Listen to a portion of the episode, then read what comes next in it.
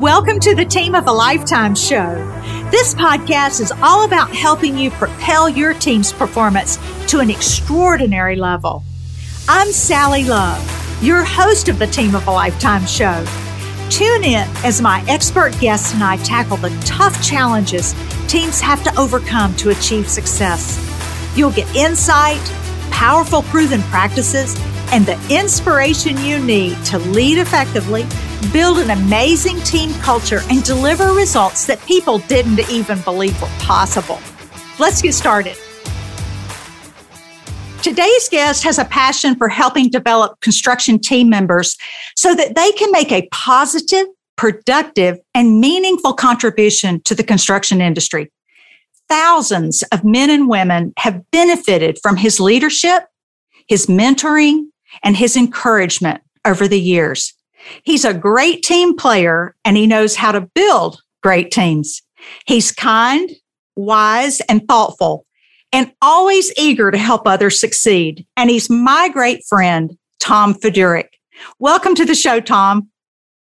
Oh, thank you, Sally. Uh, thank you very much. It's great to be with you today. And uh, I truly consider this an honor to participate uh, in this discussion with you. You've been a wonderful mentor to me and a great friend through the years. And I appreciate you very much. Well, I've been really looking forward to our conversation today, and I know that our listeners are going to gain a lot from it. So let's go ahead and jump right in, and I'll um, ask you my first question I have for you. You have a real passion, Tom, for pouring into people in the construction industry. I have watched you help them excel individually and as part of a team. How did your interest in construction originate?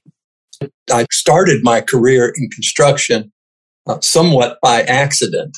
Uh, as a 16 year old high school student, I was looking for something to do during the summer uh, that would get me outdoors. I had caddied uh, in a previous um, town that I lived in. Uh, I was a very good caddy. Uh, did that for probably three summers uh, growing up. Uh, that opportunity wasn't available to me when I moved to Greenville, uh, but I knew I wanted to work outside, and I had a friend uh, invite me to work for the summer with his family's asphalt paving crew. fortunately for me, I didn't know what that meant. To work on an asphalt paving crew. And, and so I jumped right into it. Uh, I fell in love with the job and uh, loved the guys uh, that I worked with. And it, it, was all guys at that point. Uh, every summer I worked uh, during high school and during college. That's how I was able to uh, pay my way through school. Back then, waxing back a bit, um, you could work a summer and earn enough to pay tuition and, and room and board. So it was a great um, job. Uh, loved the people. It was a very diverse group of people that I worked with, as you might can imagine. But they were just honest people, uh, strong work ethics demonstrated, uh, and they were they were people who loved to teach, uh, and uh, they loved to create a team that um, where where everyone had a part uh, and and worked together to whether it was a road or a parking lot uh, or even a driveway. Uh, but I never thought of doing that as a career. In fact, growing up, I did, didn't even know construction was a career. Uh, I guess I became to think it was something you did in the summer uh, to uh, earn money for school. I knew that I wanted to work in human resources. Uh, my father had worked in production and manufacturing, and he thought that I would have a knack for that based on the people he worked with. Uh, he did not have an education. He started working at 15 and he worked for 50 years with the same company uh, and retired at age 65. So he always encouraged me to uh, work in some type of personnel management, as we referred to it uh, at that time. Uh, textiles were king when I graduated with an administrative management degree. Uh, when I was in Greenville interviewing with some textile companies, my uh, summer employer. I stopped by to see them and they were curious why I didn't want to go to work with them. Uh, of course, I, I, I, said, I don't really know of a job for me here with my, with my degree. Uh, but they were growing at the time. They had grown from a small family business to a good sized medium uh, construction company. And uh, because they were growing, they needed some help with uh, hiring people, with their personnel management. And they were just uh, issued the federal OSHA safety regulations for construction. That was when um, the OSHA, the Occupational Safety and Health Act, was introduced, and they knew they needed help uh, to get that implemented and, and to manage safety as they were growing. So my first job, it, uh, you know, I realized I knew that business pretty well in the field. I knew the people and loved the people, and I thought, well, maybe maybe that's what I should do. And uh, but in the beginning, I was a part-time project manager and a part-time safety and personnel manager. Uh, fortunately for the company and for me, uh, they grew enough that my personnel and safety managing became a full-time job. Uh, I was not a very good project manager. Uh, I just didn't have the mindset, the the understanding, the engineering background uh, to to be a project manager. Uh, but loved the people and um, loved construction, and and had the opportunity after that to work with uh, other uh, contractors, uh, particularly general contractors in concrete paving and in building construction. You know, Tom, I just learned a lot. You and I have been friends for years and years and years. And I just learned a lot that I didn't know about how you got into the construction industry. Thank you so much for sharing that. Oh, you're welcome. It was a great introduction and, and it's been a wonderful career. So, the construction industry is exciting. People say that all the time. It's exciting. They get to build things, they get to make things happen. But it's also stressful. There's a steady stream of deadlines to meet and and it seems like there's always problems to solve. I mean, that's just the nature of a capital project. And it seems like that often conflict arises. Would you give me your take on conflict? Is conflict good or bad? Sally, I, I think when you have a, an effective team and where there is, is trust, uh, where there's respect for others, I, th- I think that's paramount uh, that uh, everyone shows respect for others. Conflict, I think, can actually add value to the project uh, and, and to the construction process of putting work in place. Uh, it can be healthy, I think, for the team.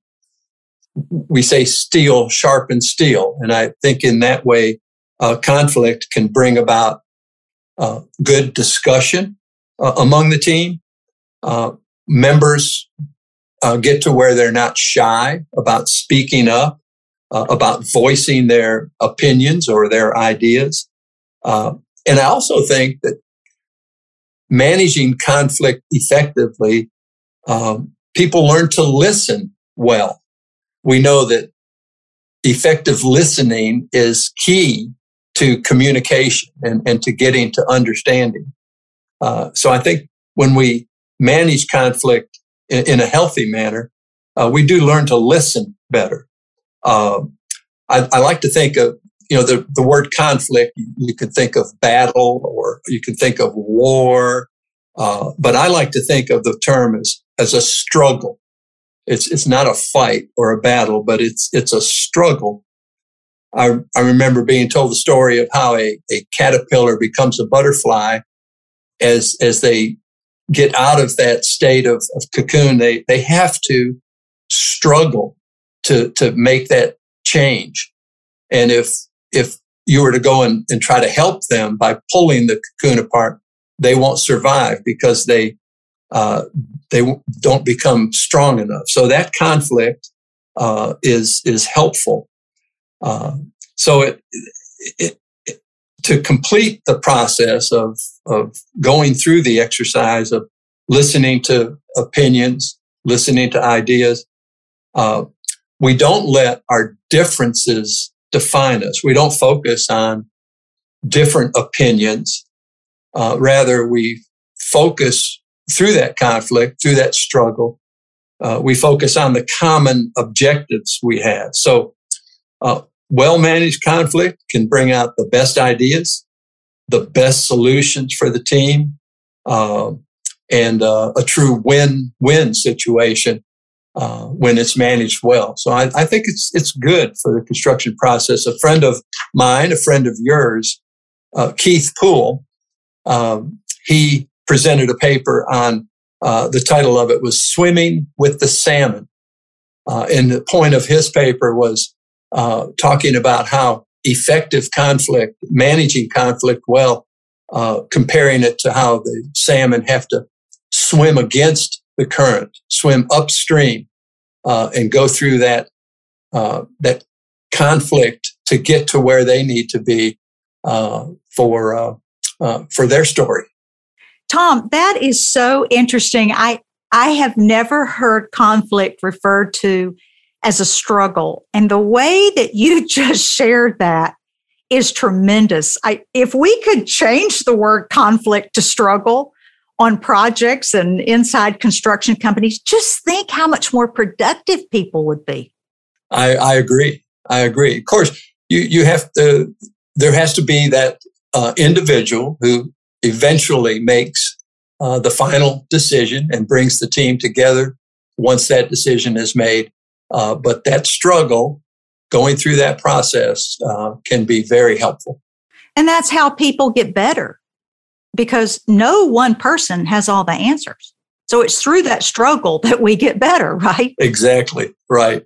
So, how important is listening and understanding stakeholder expectations on a construction project? Oh, Sally, I, th- I think that's key. As I, as I mentioned, uh, effective listening is a huge element uh, to proper communication to getting to understanding. Um, understanding each stakeholder's uh, expectations is very important to project success. Uh, if if we can define effective communication simply as getting to understanding, uh, I think we realize then that it's important to uh, comprehend, uh, to appreciate uh, the expectations of each member. Uh, each member uh, brings those expectations, and they, if they're clearly expressed, clearly defined, uh, that can only be done by others listening well, asking confirming questions, asking for more information when needed. Uh, the uh, understanding others' expectation. I mean, that becomes the target and, and the, the objective of the project. We aim for that target to, to fully understand what expectations are uh, so that we um, can meet those expectations or understand quickly uh, when we're not meeting expectations. Uh, and again, when we think of conflict in a in a negative sense, missed expectations are a major reason for conflict uh, that's more of a fight and more of a of a uh, of a battle if you will yeah I, I couldn't agree more because when one stakeholder expects something to happen from another stakeholder and it doesn't happen then they start to lose trust they start to lose confidence in that stakeholder, but it may clearly have just been that they didn't have an understanding of what the expectations were in the first place. Definitely. It's a, it's a two-way street. It, it has to be expressed in a, in a clear manner and um, then has to be comprehended by the, by the listener. Uh, and, and that, that takes effort. Yeah. And it takes, it takes time to get those stakeholders together and have that dialogue And too often, what I've experienced is that people are just so anxious to start moving dirt or, or doing whatever they've got to do that they're like, well, we don't have time for that. We, we just got to get, well, you need to make time for that because you're going to have to take time out later to resolve the negative conflict that arises if you don't do it. Definitely. Definitely. We, we can't work off of assumptions. We know that. And uh, so it is important to uh, not be too quick to move dirt and, and, and place concrete uh, to get the job rolling. Uh, uh, but that time that is spent to uh, get the expectations out to fully understand them and then um, set a, a goal, set objectives to meet those expectations I think is time well spent. Yes, you're right. Well, and you just mentioned the word assumptions. We can't make assumptions. And I'll tell you what I have seen over my many, many years of helping on capital projects. I see a lot of assumptions that people say, well, we've all worked on so many capital projects. We know what the owner expects. We know what the contractor expects. We know what the architect or engineer expects. No, you don't. You, can't. You do not know because every project is unique. You can't say just because I have experience in this industry and maybe I've worked on 50 projects before that you know what their expectations are. We don't know what their expectations are. Oh, you're exactly right. And I think, uh, I mean, that's going to bring the team uh, together. It's, when you start out a, a, project, a large capital project, you have you have a lot of experience with those. I'm I'm used to um, more medium sized to somewhat large projects, uh, you know, 12 months to to two years maybe. But um, once you you know everybody comes to the table with their own personal goals and objectives. Uh, but I remember a company president uh, one time at, at, a typical annual meeting uh, where where you hear a lot about processes for the company and standards of, of ways of doing things. But one comment he made, he said, "Our trade partners have to succeed. We can only be successful when our trade partners are successful." And uh, his point was, we, we've got to understand the expectations. We've got to come together for common objectives and goals. And we've got to help our trade partners succeed. Absolutely. Uh, and, and, yeah, it, not to take advantage, not to try to write contracts that are one sided in favor of, of the general contractor, but what, what can we do to help the team? And uh, I, I, I think you're exactly right. So, how do you believe that understanding these stakeholder expectations helps teams perform better and achieve their goals? Well, I think that very reason that you get them out there. Uh, so, so you, you know what they are and you talk about them. If, if this initial conversation you've had, this planning, uh, to come together and understand expectations, then you're, you're going to measure how well you're achieving those, how, how well you're reaching your target goals. Uh, so everyone shares the uh, success. Everyone understands these are the expectations. We're going to talk about them. We're going to measure them. And it's going to be an important part of how we work together. Um, so what gets measured gets done. Uh, what's important gets measured. And as you are uh, communicating that on a regular basis, uh, I, I, think it's just a natural flow uh, that we're going to understand the target and we're going to reach those goals as we work together. Yeah, and it's a common target that we're yes. all working towards. Yes, rather exactly than right. Yeah, rather than each stakeholder having their own individual goals that they're working towards. Exactly. Um, I uh, talked with an individual with uh, a company that did a project for the uh, Cherokee Nation. Uh, actually built a hospital, and uh, they did the project in an integrated project delivery contract. And he explained that uh, that that pot of money that was available for um, to, for, for, profit uh, was shared by the entire team. And he said uh, he looked out of his office window one day and he noticed that uh, the electrician uh, crew was carrying uh, sheetrock material into the building for the sheetrock contract.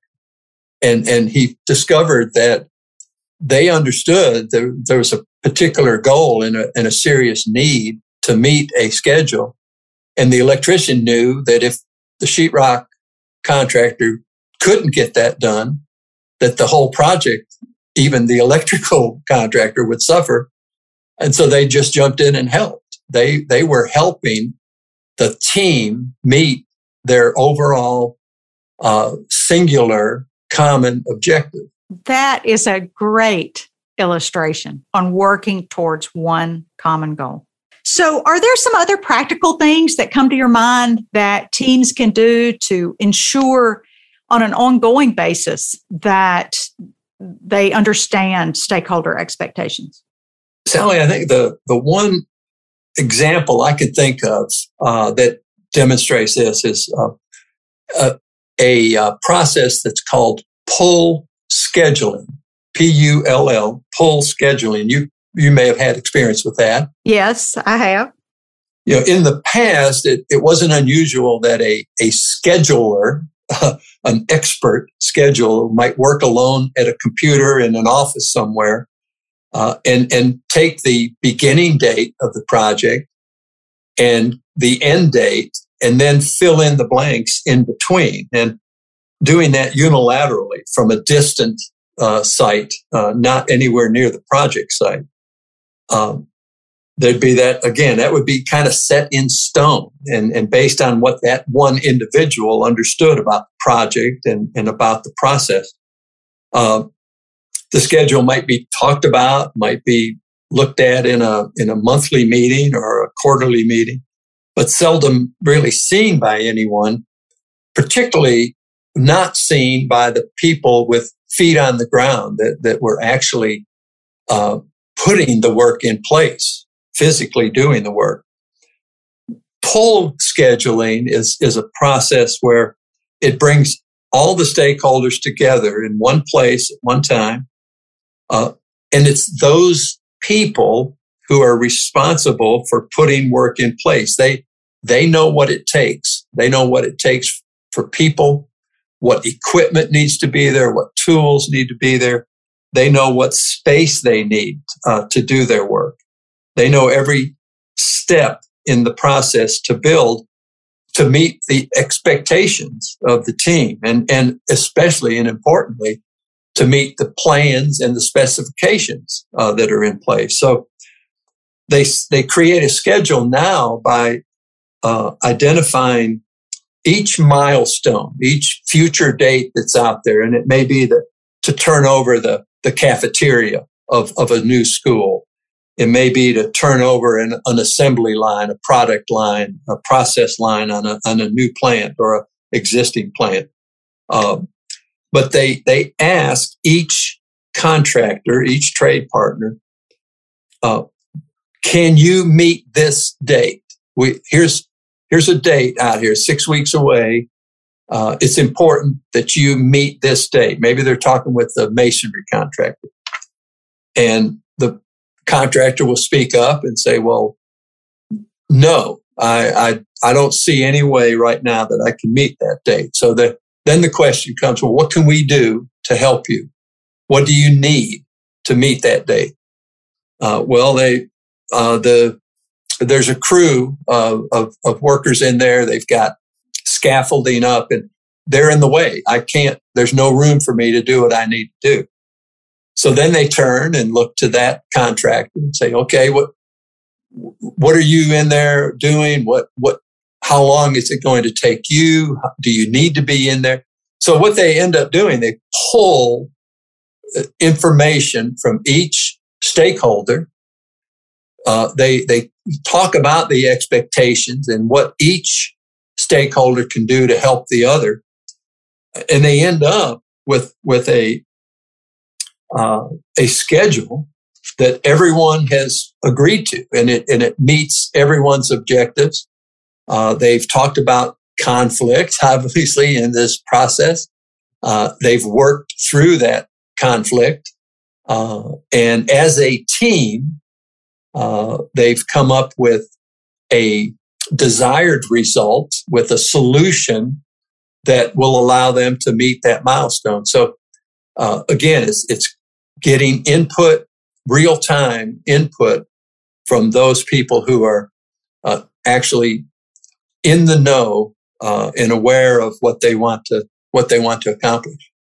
Yeah, pull planning is such an effective process, and what I've observed is that for years, people working on projects, those people that were closest to the work, actually putting the work in place, they they really wanted somebody to ask them their opinion. I mean, they they knew where the problems were. They they knew what could and couldn't be done, but nobody asked them. And You're they were exactly so right. frustrated yeah. by that. And so uh, what I've observed is that when on a project when they introduce pull planning for the first time, those people are like, um, I'll believe it when I see it. And, and so they're skeptical and they're reluctant because they're not really sure this is going to happen. Exactly. They were used to the, the they were out doing the work and, and the, the project manager maybe would, would come out of the office after a two hour meeting and say, okay, we've got to have this done by October 6th. Right. What do you mean? We there's no way we could do it. Look look at all this stuff that's in our way. Look at and say, "Well, I'm sorry," but that's so you're yeah. you're and you're right. I'm sure there was a lot of skepticism. Uh, I've seen it work uh, so very well. I've seen uh, sticky notes on the wall, probably a thousand sticky notes on the wall, and colors and uh, everything, and it comes down uh, but at the end, as you say, those people who are responsible for actually putting work in place have a, a say so, uh, have a, uh, an opportunity to contribute. And, and I think not only it, it turns out to be a, a, great schedule that's doable, but I think it, it makes them uh, much um, happier, if you will. They, they're much more um, involved and uh, much more satisfied in, in doing the work now that they know their uh, their, their role is important and their uh, voice has been heard, if you will. Oh, absolutely. And then what happens is on the next project, they insist on using pull planning because they've seen it work so well. So, yes. uh, yeah, it's a great yeah, process. I, th- I, think that's a great example. I, I do too. So, Tom, I know you're a big believer in teamwork. And if I recall correctly, you told me one time that you were on the Clemson basketball team, which I had not known for many years. um, what did you learn about teamwork from playing sports that you believe also applies to doing construction projects? Yeah, I think that was my most significant uh, team effort uh, as far as athletics go. I I I ran track uh, for a number of years, but um, that's kind of a lone wolf uh, sport. The um, I was fortunate to be a, a walk on on the freshman team at Clemson, and um, that was when scholarship athletes could only play three years uh, of what was, I guess, considered varsity uh, sports. I learned from that experience, everyone on the team has a role to fill and, and each person is accountable to the team to, to fill that role uh, as best they can to their best of their ability. So for me, it meant, uh, it meant showing up. Number one, uh, it meant being prepared. Uh, I had to pay attention uh, listen. I had to learn and develop as a player. The team was made up of, of eight scholarship players and seven walk-ons. And the walk-on tryouts um, were done in the old Fike field house at oh yeah. I remember it well. I used uh, to swim in that building. Yeah. And the first uh, there must have been 140 guys show up to to try really? out for these seven spots. And uh, our coach art musselman uh, he was a, a, great coach and a great gentleman. Um, he uh, the first day of tryouts those 140 students if you can imagine this uh, we didn't touch a basketball. Uh, we ran a lot and we did uh, just up and down the court, uh, did some sprints, did some running. Um, and he eliminated about a hundred guys just based on conditioning. Really? Uh, he, he, he was a, a, a Marine. Uh, he played and coached the Marine basketball team after he graduated from Citadel. Uh, so he was a big proponent of conditioning. Uh, so I got to go to the second day, and, and that day was all about fundamentals. Uh, it was all about dribbling, using both hands. Uh, it was about pivoting. It was about uh, setting picks and give and go and, and um, rebounding. So it was very fundamental.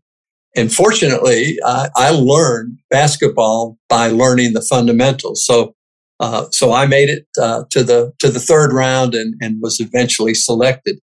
Uh, we, the the walk-ons, the seven of us, we we typically I don't think any of us ever became starters on the team. We we got a bit of playing time that uh, the, the coach got us in, um, but he expected us, and, and he told us I expect you to prepare the starters each week, uh, to prepare each other on the team to be their best.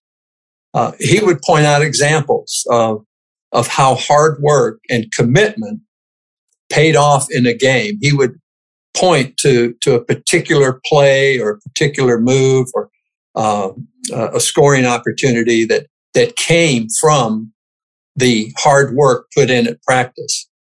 Uh, and he would always thank us for putting in the work. Uh, he uh, he would recognize uh, our participation, our contribution to the team, and uh, uh, he was a, a great coach. he went on to be an assistant coach at North Carolina State, and was involved in recruiting Dave Dave Thompson to North Carolina State, and was was there with Norm Sloan when they won uh, uh, some uh, some major games through that process. I didn't know any of that, Tom. That's great. So, from your experience of serving on teams like the basketball team and, and then other construction related teams, what characteristics have you found that most successful teams have in common? Sally, I think uh, number one is trust. I think uh, trust in each other, trust in the team uh, working together, trust in the process uh, that you come about uh, in putting that team together. I, I, think that's number one. And, and, in that, I think it's trustfulness, being being trustful of, of others on the team, having confidence and faith in that. Uh, and I think trustworthiness, each individual uh, to be worthy of the trust that's given by others. Um, I think secondly is, is unity uh, for the team. I, I, and I believe that comes about by showing respect for each other. Uh, Next, I think the accountability aspect I mentioned uh, with basketball, uh, having a role to play and, and, being accountable for my participation, for, for my contribution. Uh, I think that's um, uh, being accountable to the others on the team, uh, the carrying out my responsibilities and, and, personal tasks that that come along to me. Uh, and then as we talk about pull planning, uh, communicating effectively, uh, expressing ideas, making contributions, uh, particularly when it comes to expectations, uh, communicating expectations well, learning to listen and understand uh, the expectations of others. Uh, and then I think finally, the idea of recognizing the differences that we have um, and uh, celebrating that, celebrating the, the diversity, the different ideas, but uh, celebrating achievements together. That's the final thing that I see teams do. Uh, it's always fun to see that team come together at, at, the end of a close match and and and and uh, hug each other. The, Braves baseball winning the World Series uh, recently, and that you always see a picture of one player jumping up and, yes. and uh, being held by another player. Uh, but celebrating achievements together, I, I think that's a, uh, uh, something that a, a high performing uh, team will always do. Yeah, those are great characteristics. Thank you for sharing that. So, Tom, I have one last question for you. For a leader who might be listening to our conversation today, who's struggling to build teamwork or struggling to clarify stakeholder expectations right now on their project, what advice would you have for them? What encouragement could you give them? I think uh, the first thing I would encourage them with is that we we are built by our Creator to be in relationship. Uh, think you and I have had that conversation. We're built to be in relationship with Him, uh, with with our Creator, uh, and with others. Uh, and uh, we're we're expected to be humble. but so I think setting the tone with with that idea of being in relationship i would i would say uh, first thing is to to talk with the individual to to set up that opportunity to uh, talk and listen. I think to boldly face the person but respectfully showing humility. Point out to that person what your expectation is and and why. Uh, I think it's important when people understand the why, uh, it's typically much easier for them to join in the process. If I, if I understand the why, I'm going to, I think, understand the expectation better and be willing to participate. State what your concern is, that, that your expectation hasn't been met, uh, whatever the, the, the concern that you have and, and ask for feedback at that point. Um, ask for participation. Uh, give time. There may be some awkward silence in that in that situation, but uh, ask for feedback. Ask that person what uh, what they would like for you to do to help develop better teamwork. Is is there something that that they recognize that is a um, is is missing uh, idea of what teamwork needs to be in that in that case. That's terrific, Tom. Thank you so much. That is going to be so helpful to people who are listening in on our conversation today. You have been a great friend for a long time. And Tom, I just thank you so much for joining me today and just having a really good conversation about how we can truly make a difference in the construction industry. So thank you. You're welcome, Sally. I enjoyed it very much. I appreciate you including me. As we get ready to wrap up today's episode, I'd like to ask you to do something for me. If you found this episode valuable, will you share it? That would mean so much to me. You can share this episode from whatever platform you're listening on today, or you can simply direct people to visit sallyloveinspires.com slash podcast. And be sure to subscribe to the Team of a Lifetime podcast too, so that you can continue to get insight, real life application, and the inspiration you need for transforming your team into the team of a lifetime. Thank you for joining me today. I'll be back with a new episode soon.